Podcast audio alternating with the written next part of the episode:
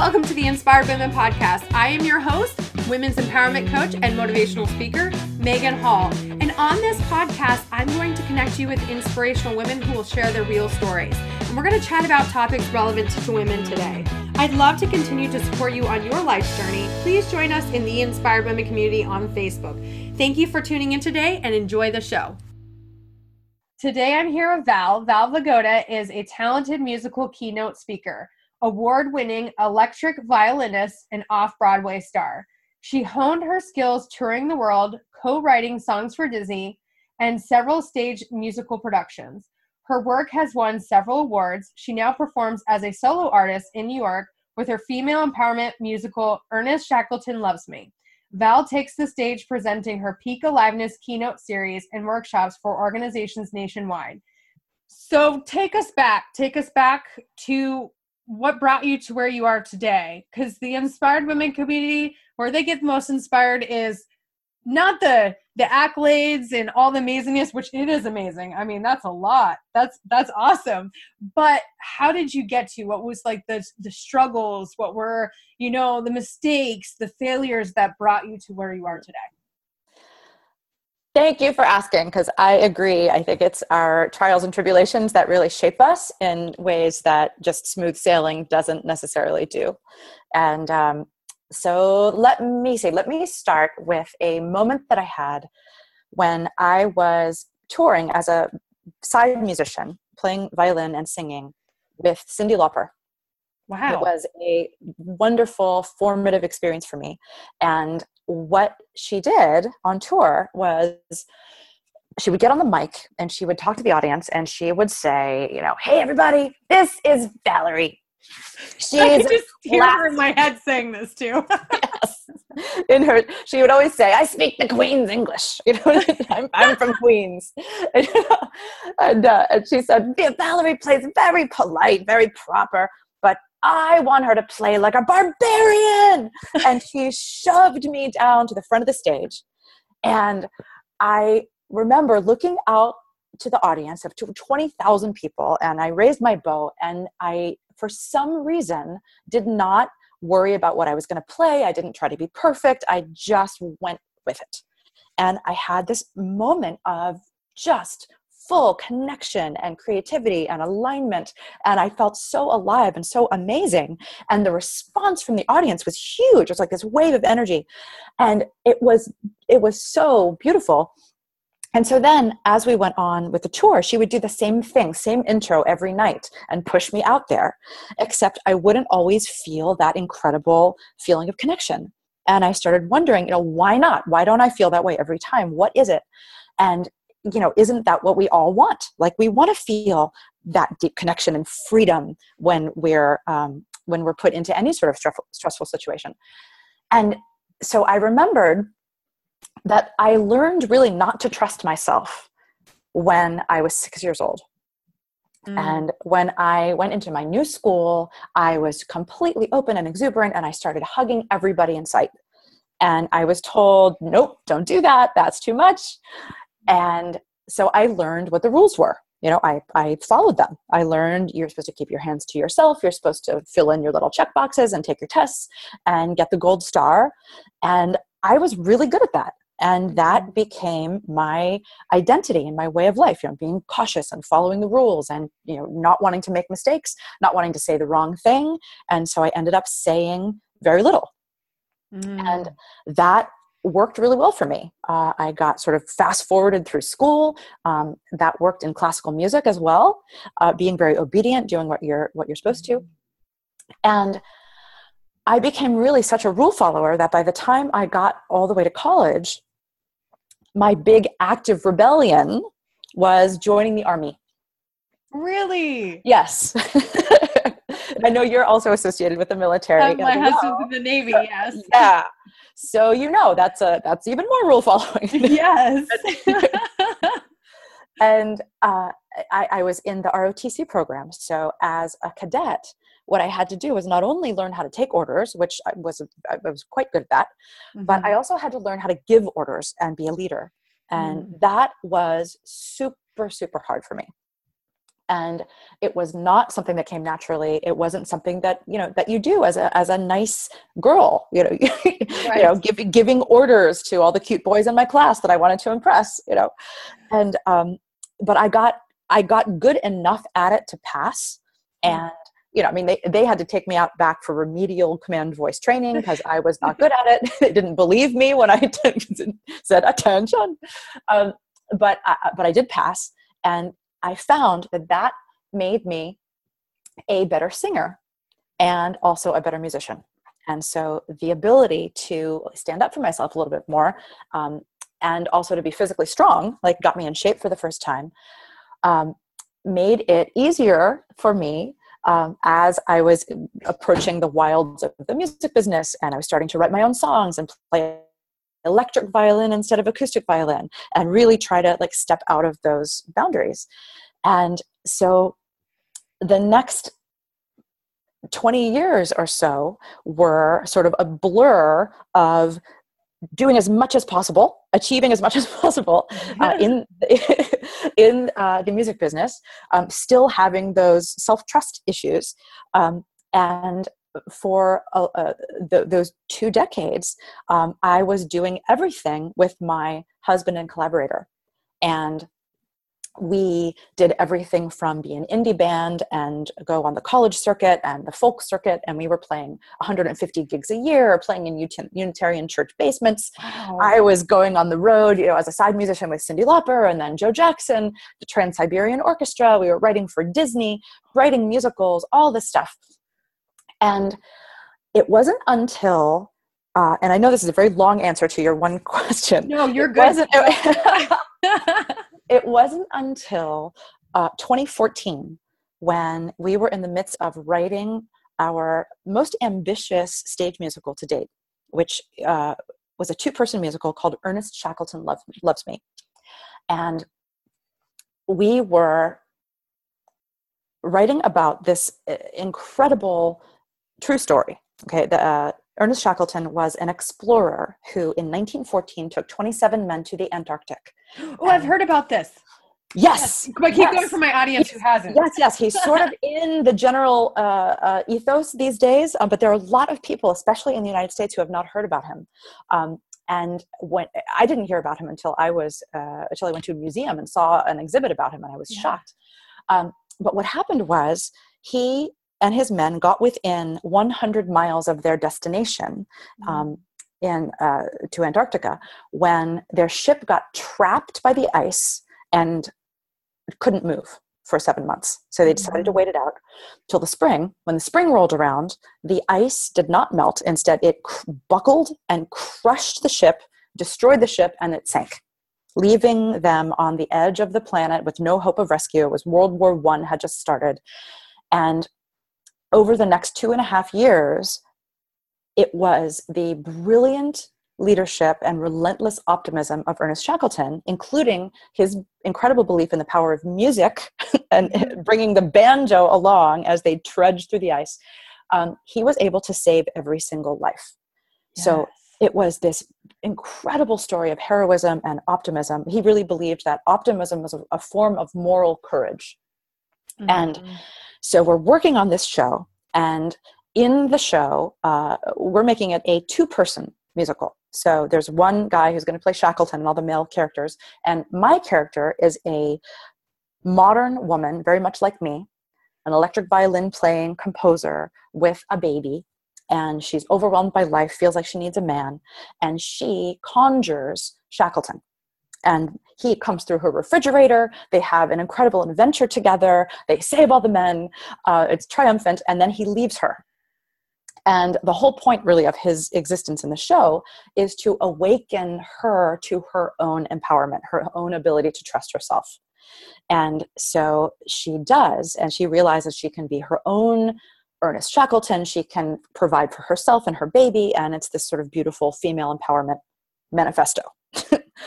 So as we are creating this piece, which is going to go to New York and premiere off Broadway, uh, all of a sudden, my husband uh, and partner of 22 years comes to me one day and tells me he's fallen in love with one of our best friends and he doesn't want to be married to me anymore. No. Yeah. and it felt like my life was completely over. And so I, I felt like I had gone from someone who learned how not to trust myself when I was little um, mm. to brief moments, including that moment that I had with Cyndi Lauper of everything being in alignment and feeling free and connected and worthy and everything was great. And then those moments would disappear again. And they were sort of rare and uh, hard to find in the blur of activity and everyday life and and tasks and trying to make ends meet as a musician and blah blah blah blah blah. And it wasn't really until everything fell apart my whole life structure my husband my writing partner uh, everything that i thought was steady and, and rock solid was gone. And all of a sudden not only was my marriage over and my writing partnership was over but this show was moving forward and i was going to be in it i was going to be writing it without my partner and i had trouble trusting myself to do that I was so used to running everything by my husband. I was I, w- I realized I had always been craving and wanting his approval mm. and validation from him. And so I had to reckon with that and realize that the, shame of that, the vulnerability of that, and learn how to move forward.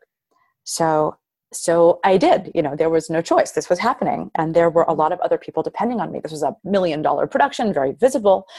And lucky for me, I wasn't alone at all, right? Theater is highly collaborative. There was a wonderful director and a book writer, an amazing team to work with.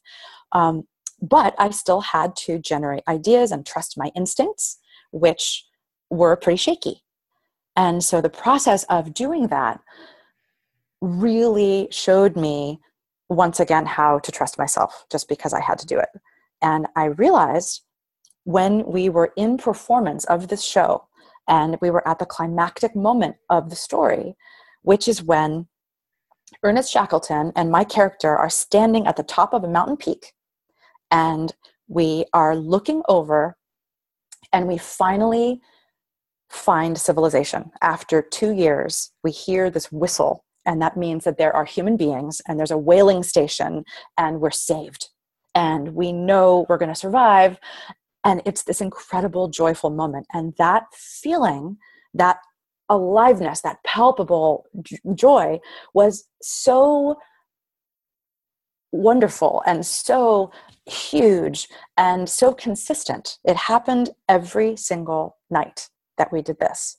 And i realized that oh that's that feeling that rare that peak aliveness feeling that i had long ago with Cyndi lauper. And you know way before i learned to stop hugging people you know yeah. all that. Like oh there's that sense of freedom again. And what i realized as this was all sort of coming together as i'm standing you know on the mountain peak telling this incredible story of optimism and feeling like i'm i'm able to reinvent myself uh, without my partner again it's like oh okay it's the creative process. It's being fully present in the moment and fully present in your body.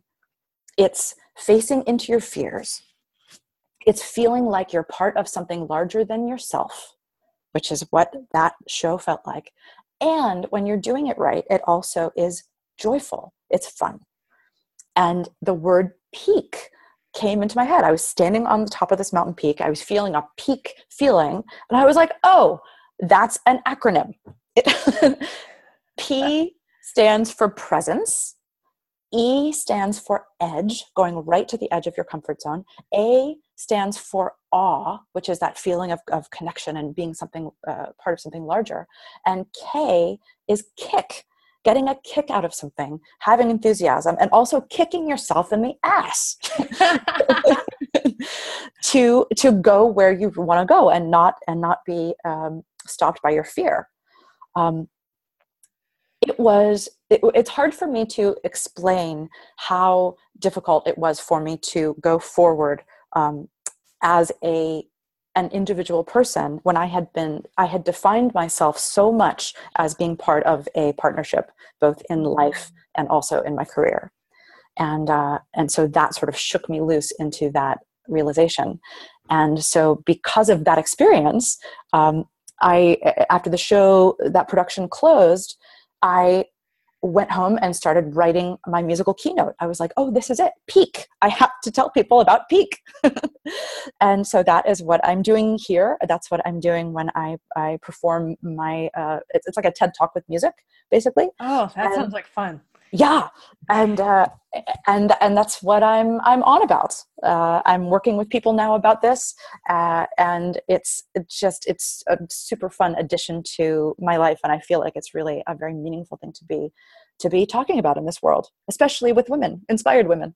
Yes. Well i wonderfully like i felt like your story took me i'm like oh yeah i was that six year old too like i was totally like the hugger. I still yeah. am a hugger but forever i wasn't a hugger because i just felt like i couldn't be a hugger because it wasn't acceptable to be like that affectionate. But yeah. now i'm just like i hug everybody. Okay but like so you you took me Fantastic. up and then i went down and then i went up and then i was like oh oh this is awesome. Yes this is great. I love it. That was oh good. that was amazing thank I, you I mean, I know it's real, uh, you know, like I'm like, I'm talking like it's a, a movie, it's real life, but like it's so inspirational to see how much you have you have been able to see the different things that have contributed to how you were feeling and how disconnected you were feeling yeah. and you know the the loss of your marriage and your collaborator that that had to have been really tough I mean, because like you said, that's that's a part of like who you are. I think now with my husband, I'm like, oh, what would happen if something happened between us? Like because he's just such an integral part. Like when you're married long enough, they're an integral part of your your everyday, and, and you had an additional edge because you guys work together. What helped you get mm-hmm. through that and continue and, and make the Ernest Shackleton loves me? Like how did what helped you transition through that? uh, well, there's nothing like necessity. It was, it was sort of that ship ha- was sailing, and I just had to make sure I was on it and, mm-hmm. and contributing to it. Um, when you say it's sort of like a, a, a, movie, it sort of felt like that for a while. It felt like right. I was watching this crazy series of events happen that this couldn't be me no, this, this is happening to somebody else right um, but it, it also became so sort of meta because when we first started writing the show the character that we wrote for me uh, was a single mom mm-hmm. trying to fend for herself with a baby but i wasn't a single mom right so it was right. like we wrote it and then i all of a sudden i was that all of a sudden I became what that character was. And the, the part of the, the hardest parts of, of that were me trying to write lyrics for the character, feeling like I was living as that character when I felt like I was when I was being more fearful in my own life, right? Mm-hmm. So if I'm trying to write empowering lyrics for her, then I have to sort of step into that myself. So it was it was almost like therapy as part of the work which led me also to uh, to feel, and I continue to feel this way, that the that the antidote to disconnection and depression and feelings of insecurity and un- unworthiness are creativity. It is the creative process. Like if you can get yourself into that mode, and I believe very fully that we all are creative. There are a lot of people who say, "Oh, I'm not I'm not a creative person." Well, yes, yes you are. I think mm-hmm. humans are naturally so. And so part of what I now teach and um, and talk about uh, and and play music about constantly is is that getting in touch with that creative process and the big the biggest part of that is presence I agree. Uh, I agree that everybody's creative in their own way. I think we overthink it. Like we think that we have to be a musician or we have to be an artist to be creative, mm. but I you can be creative in all sorts of kind of things. You know, I'm creative with my podcast. You know, I'm always putting things out there and stuff. It's always it's always challenging me and it's an amazing thing. And and I mean, or I'm going to school to be a psychologist. So there's actual oh. art therapy, you know, and yes. that can be very helpful, not just for children. People think art therapy and they think children. Actually, there's art therapy for adults because it does help you get outside your head and be able to work through things in a different way because a lot of times people just stay there inside their head and and can't get out of it. Exactly. And i think that that even happens more to us as we are older. And so many of us have gone through um, i don't know if you if you uh, listen to or, or read brene brown's work. I love she, her I love her too. she, she, talks about that creativity shaming that mm. some people go through, where they're told by some you know dismissive teacher um, that their painting of a horse wasn't right or whatever it was, right. or they don't have a good singing voice, and then they sort of shut down forevermore about their feelings of their own artistic expression. So I love the idea of art therapy for grown-ups um, maybe even more than for kids. I, I tell people all the time that um, so I was diagnosed with clinical depression, and one of the things that when I start to feel that slide is one of the first things I do. I turn on music and I dance and sing around my house. I mean, because it doesn't always work, but nine times out of ten it helps like just break that that funk i'm in and and so i don't go there anymore and i mean i do not have a great singing voice. I don't care. I turn that music up and I sing on top of my lungs, and it, it's so yeah. it feels so good. Yes, good for you. I love that. And and and I think we're all singers, right? Again, I do not believe that there are people who cannot sing or that are completely tone deaf or will never be able to do that. I I just don't believe that at all. Um, and i love to get people singing in in my audiences. I get them up i get them all singing and and doing you know silly moves and it's great. It's it's the op it is. It, it's such a great antidote to feeling bad is just moving things through your body um, and singing is a wonderful way to do that and it helps free that inner child, right? I feel like yeah. most of us, when we were little, somebody at some point in time shut that inner child up. Like for something, it could have been something like innocuous. Like they didn't even mean to do what they did, but whatever they did, it shut that inner child up. But when you get in that like creativity mode, that inner child comes out and it's like, I'm here. Look at me. This is awesome. yes yes yes yes. Do you feel like that when you're you're performing that your inner child just comes out and is like hey what's up? I do when i'm able to really access those moments like like the that that feeling that I talked about of being sort of peak alive, if I can get to that, then yes. If there's no self consciousness at all, and uh, and my attention is not on whether I'm doing a good job or how I sound or you know what I look like or blah blah blah blah blah, then yes, then it's childish, childlike wonder. It's connected. It's fun, um, and it feels like a, a wonderful sort of feedback loop of energy and uh, you probably yeah. are at your best at that point in time like people in the audience when you're at your peak were probably are probably like holy crap what just happened? Like that's amazing. And even though you may not realize it but at that moment it's just like you are so uh, in alignment with what you're doing that it just anytime you see somebody that's that's performing or doing something and you can just tell that that's the thing like and they're right there in that moment mm-hmm. you just feel that energy and you're like oh this just makes me so happy. This is fantastic. Yes uh, definitely. The more if you see somebody that is taking true joy in what they're doing and if it's imperfect if they make a mistake they don't sh- they don't they not only don't show it to you but they are able to instantly forgive themselves. They're able to like enjoy it. One of uh, one of my favorite things is um, uh, my father, who's a jazz pianist, told me my whole life that in music you have to do that. You have to instantly forgive yourself if you make a mistake and move forward. Um, and then when I played in my band, the drummer in my band took it even further. And it was not only forgive yourself, but actually celebrate the mistake. So, wrong and strong, right? So, he, uh, in, in improv, if he would play a quote, you know, uh, wrong note, unquote, his idea was to play it again. He's like, just repeat it. And that way people think that's what you meant to do in the first place. I love that. and I, I love that so much because it's the opposite of approval seeking. It's not like, am I okay? Am I doing this all right? You know, do you approve of me? It's like, no, it's badass. It's like, here I am. Oh, you think that's wrong? Here it is again. Enjoy.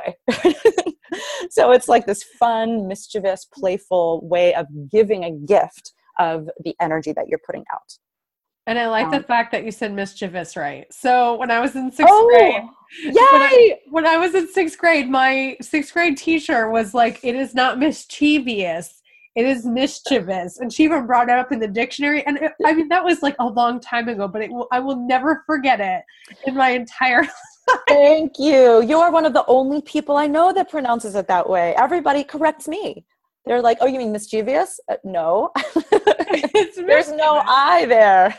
yes, no, she told us, and she even brought up the dictionary, and she's like, "Look how it is spelled, like how yeah. the pronunciation is spelled out, or phonetically is that what it's it's called?" Mm-hmm. And and so she was like, "It is not mischievous; it's mischievous." Yeah. Yes. And so I, forever, like I mean, like I said, that was a long time ago, but I will never forget it because I mean, no, she was one of my favorite teachers. Ironically, her name was Mrs. Hall, and now I'm Mrs. Hall, so that was very ironic. But uh, oh, those lessons just kind of like stick with you, you know, when you have somebody there that can teach you amazing things and and that's what you're doing right now is teaching people oh, how awesome that it is to be creative and that you don't have to be what you think you have to be that you have have to be like this amazing artist or this amazing singer or what society deems amazing um, is that you can just be you and do the thing. So how do people find that peak?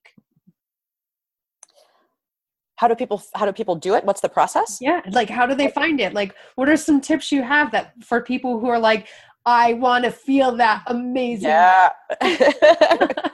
uh, well, the first thing that I always talk about, and um, this is actually something I do backstage before every performance, is just a presencing, grounding ritual. Like, first to get yourself present in your body fully. And so, if you start by imagining that your feet, which are securely on the ground, um, have roots coming out of them through the ground that go down and out and they spread and it's like 10 feet 20 feet 50 feet down into the earth. And so that you are secure and sturdy and you're still flexible but nobody is going to knock you off where you are. And so then from there imagine that you are simultaneously tall actually taller than you normally stand, and that there's a string pulling up from the crown of your head so that you are your most majestic and tall self. So then from there, imagine that your energy comes out from every direction, at least two feet, two feet in the front, two feet on the sides, two feet in the back. And you're in this sort of bubble of energy emanating from you so that you're larger than your physical body. You put your hands on your heart and then imagine that everything you want to communicate to the world comes directly out from there, from your heart, and radiates out toward the world. And then the last thing that I do is take deep breaths from my belly and make sure they're really slow and deep, grounding, so that I feel rooted and tall and energetically large and radiant from the heart, and I take these deep breaths. And that makes me feel ready. And that I'm not living in, uh, I, I'm there in my body, and I'm also there in the moment. And so I'm ready for whatever comes next.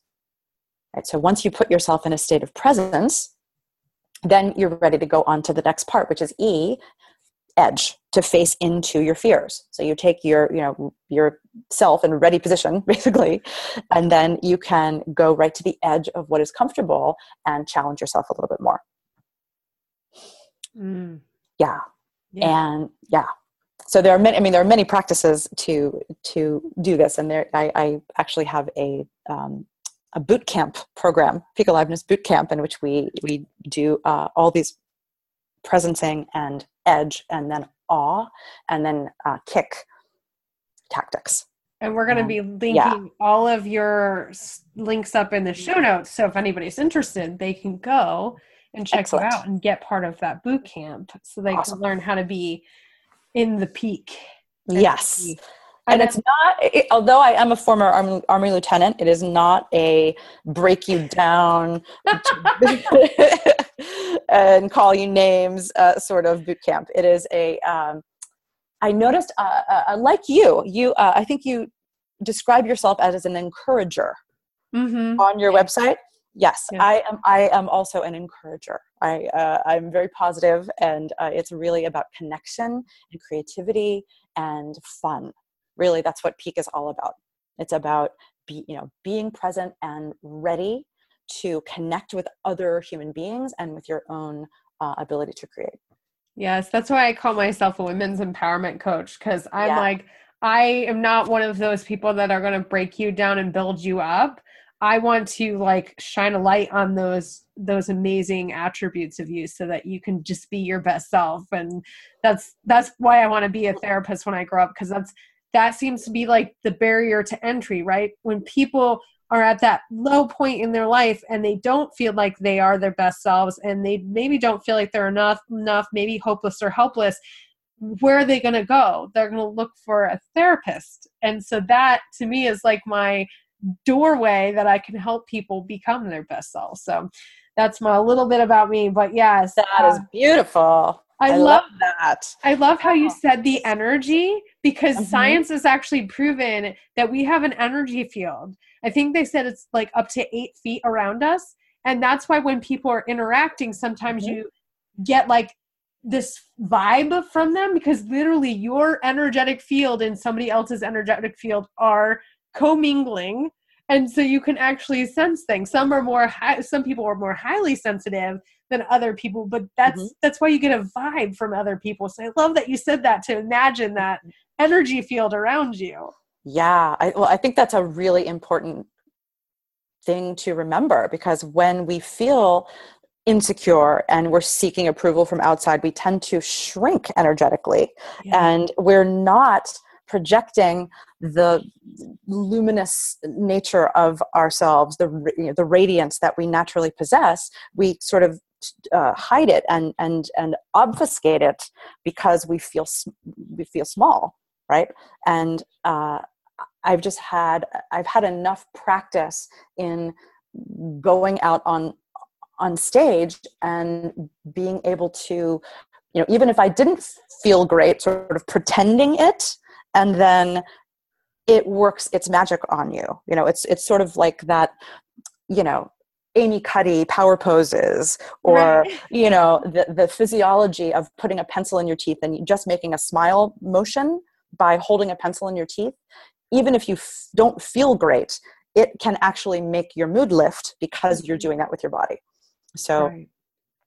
Yeah, yeah, how you yeah, present yeah. your body to the world mm-hmm. says a lot of things. That's why they say I was listening to one podcast episode. I don't remember what podcast. I have a podcast addiction. I listen to like 30 of them. but when you walk through a door, you should try to stand up straight, put mm-hmm. your shoulders back, you know, kind of have that confident pose when you're walking through a doorway.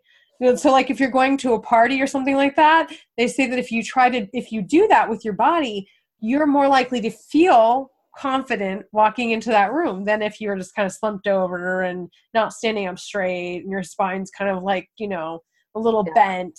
You're not yep. feel as confident. Exactly, exactly right. And I, I love the idea of taking up space in that way, uh, especially, uh, I don't know how tall you are. I'm sort of a, a petite. I'm five, five six. Yeah. I'm five three. And um, when I decide that I'm going to take up more space, uh, I find that I am more effusive. I'm funnier. yeah. Like, like, my whole, everything sort of goes along with that decision to present oneself that way, I think.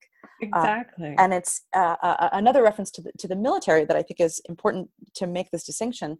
It's real, it's not about um, just holding yourself up and being sort of at attention. It's really like a, it's like a more expansive, relaxed, stature yes you know of sort of you know a- allowing breath to fill your body rather than holding yourself in a certain um, rigid formation yeah because if you hold yourself in rigid formation too long you'll pass out Correct. Not really the way to be a hit at parties. I actually saw it happen at a military function one time. oh, really? Somebody just was standing at attention fell, and fell out. Like, yeah, because Wow. not to lock your knees and not Yeah. to be like too rigid when you're standing to attention because you Yeah. will pass out. And one guy just like midway, they had to catch him. yeah, yeah. poor guy. I know. He was he was a youngin. Like, I mean, my my husband's like been in uh, like 15 years. So um so he was a youngin and we were just like, oh, poor guy. He didn't realize that they were serious. yeah.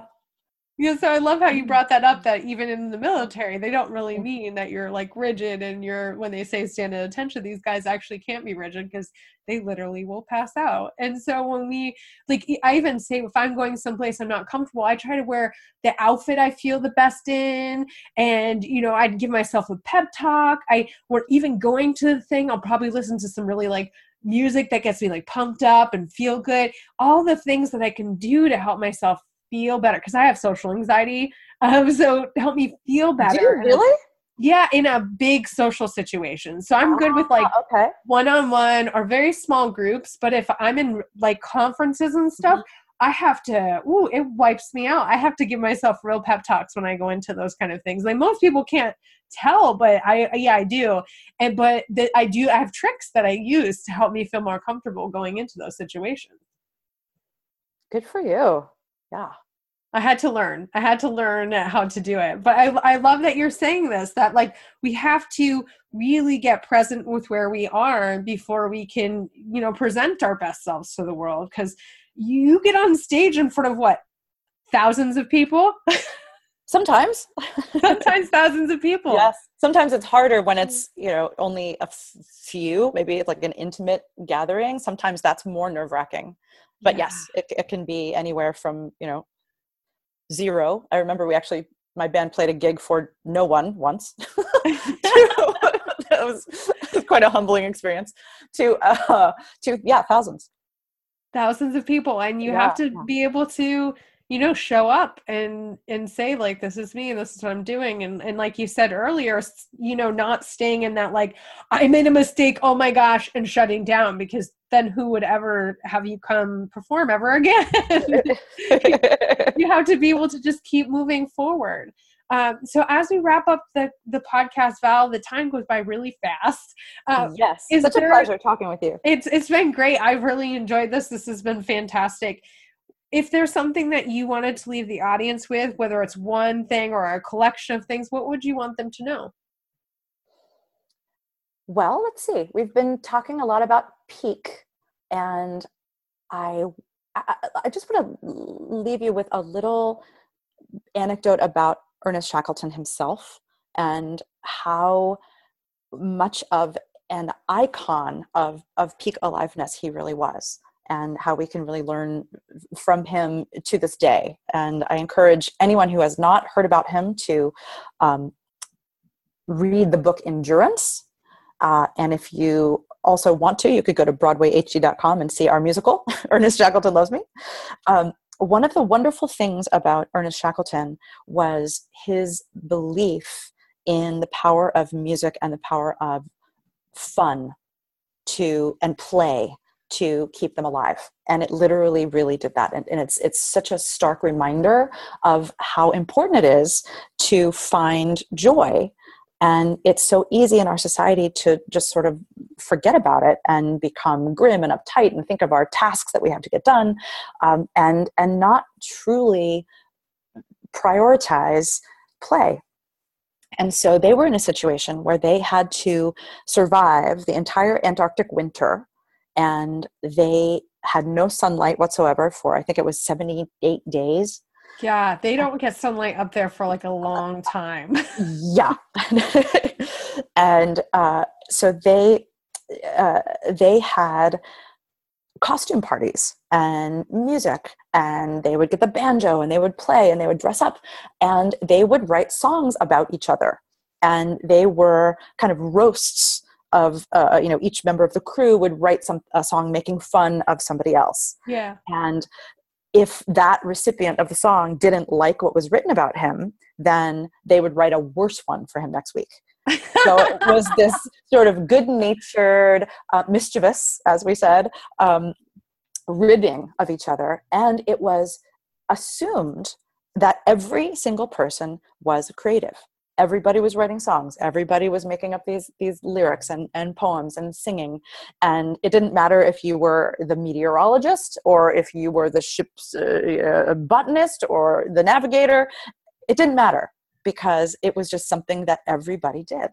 And it was assumed that this was a, a big part of the uh, of your life there. Um, and in fact, Shackleton chose his men partly based on whether they could do this um, he would have very short interviews with people and he would find out if they could sing if they were willing to sing and if they seemed fun.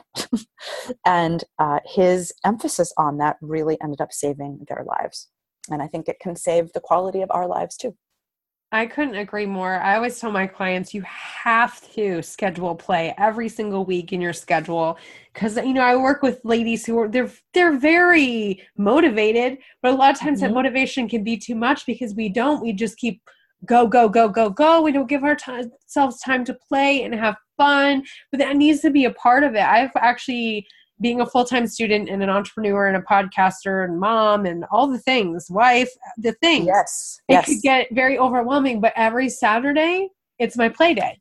My kids and i we play games or my husband and i we go and have a date night we do things. It's a no work zone. I don't i don't work i don't study i don't do anything on saturdays. It's my play day. And i think everybody really needs to take your advice to heart and and even if they can't do a whole play day do a couple hours every single week that you're playing and you're just having fun and being creative and who cares like what it looks like just enjoy yourself. Yes yes yes yes. I agree completely. And i didn't even realize i needed help uh, or or practice being playful until i became a mom.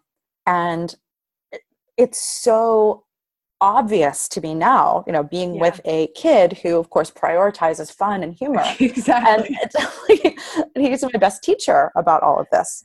Um, so yeah the more childlike we can be the more wonder we can have which i think is part of awe and kick. But those are both sort of um, wonder inducing fun inducing ideas um, then the better off we are. Well val thank you so much for coming on the podcast today my pleasure. So nice to talk with you, Megan. Thank you so much for tuning into this week's episode of the Inspired Women Podcast. Don't forget to subscribe, share this out with your friends and family, and join us in the Inspired Women community on Facebook. I'll catch you next week.